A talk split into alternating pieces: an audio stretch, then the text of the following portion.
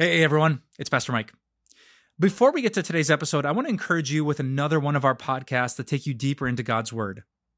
After listening here, please check out Little Things with Amber Albee Swenson. Amber's one of our bloggers and writers, and she's amazing at helping you navigate life's challenges by keeping your eyes fixed on Jesus. Amber is a sister in Christ, really mature, really honest, really funny, a really good friend of mine, and I know she's going to encourage you with her message. Just search for Little Things wherever you get your favorite podcasts. Is there something wrong with me to explain why I have been single for my whole life? That was the exact question that came in recently during our church's question and answer Sunday. Is something wrong with me that I've never been in this serious relationship, that I've never made it to take the vows of marriage? Wow. I, I don't know who asked it but I can only imagine the emotion behind it. If you've ever been aching for a relationship, wanting to find someone, the companionship, the, the closeness, the intimacy, and you haven't been able to find it, you maybe have asked that question too. What's what's wrong? Is it me? Is it them? Well, there's a lot of them, and yet none of them seems to like me. Is something wrong with me? Obviously, it's super personal and individual, but I, I'm going to answer that question in, I hope, a nuanced, complex, and biblical way. Let's start with this Is it wrong to be single? The answer is absolutely not. Uh, Jesus, we learn in Hebrews chapter 4, uh, can sympathize with us because he is like us in every way, yet he did not sin. Hebrews 4 15. He did not sin, and yet Jesus' relationship status was single his whole life. Was something wrong with him? Was he sinful, bad, flawed? Did he need to change? Never. and yet he was single. So we got to be careful. We live in a culture that loves to uh, idolize marriage. We see someone who's single and we try to set him up like everyone needs to be set up. You know, we see someone who's a little bit older, doesn't have any children. Oh, what happened? What's wrong? What? I wonder if people did that to Jesus or the Apostle Paul. Like, oh, did what? like no, I'm I'm fine. I'm content.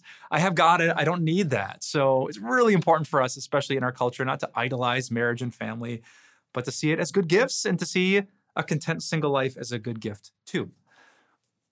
But let's actually dive into the question: Is something wrong with you if you don't want to be single but you still are? And the answer is Maybe. Is it possible that a person won't want to commit to another person because of something about that person? You're thinking I'm insensitive right now, but isn't, isn't that true? Or if I want to be your friend, but there's just some things about me that make you not want to be my friend. You, are not excited to see me again. You don't want to invite me to the party, not because you're trying to be cruel or mean, but just like, oh, Mike, the, like he never quite dominates conversations. He, he starts fights with people. Like, is it possible that there's a relational distance between two people because of something in one of the people? I think the answer would be for sure. Right? If we're needy or if we're clingy or if we're easily angered or if we're not good at commitment, if we're not self. I would say this sometimes we're single, we can't have a lasting relationship because we haven't addressed the things in ourselves that need to change. Now, uh, as a pastor, I'm even cringing as I say that because for some of you, that's not the answer you need to hear. But I would say for some of you, it is. It's really important to work on your character. You're not going to be perfect, you're going to have flaws and sins just like everyone else. But we want to do the best we can to be like Jesus. His character was so attractive. And so you need to work on your patience or your sobriety, on your anger, your selfishness, your fear, or your worry. I, would say push yourself to that. Be as much like Jesus as you can. And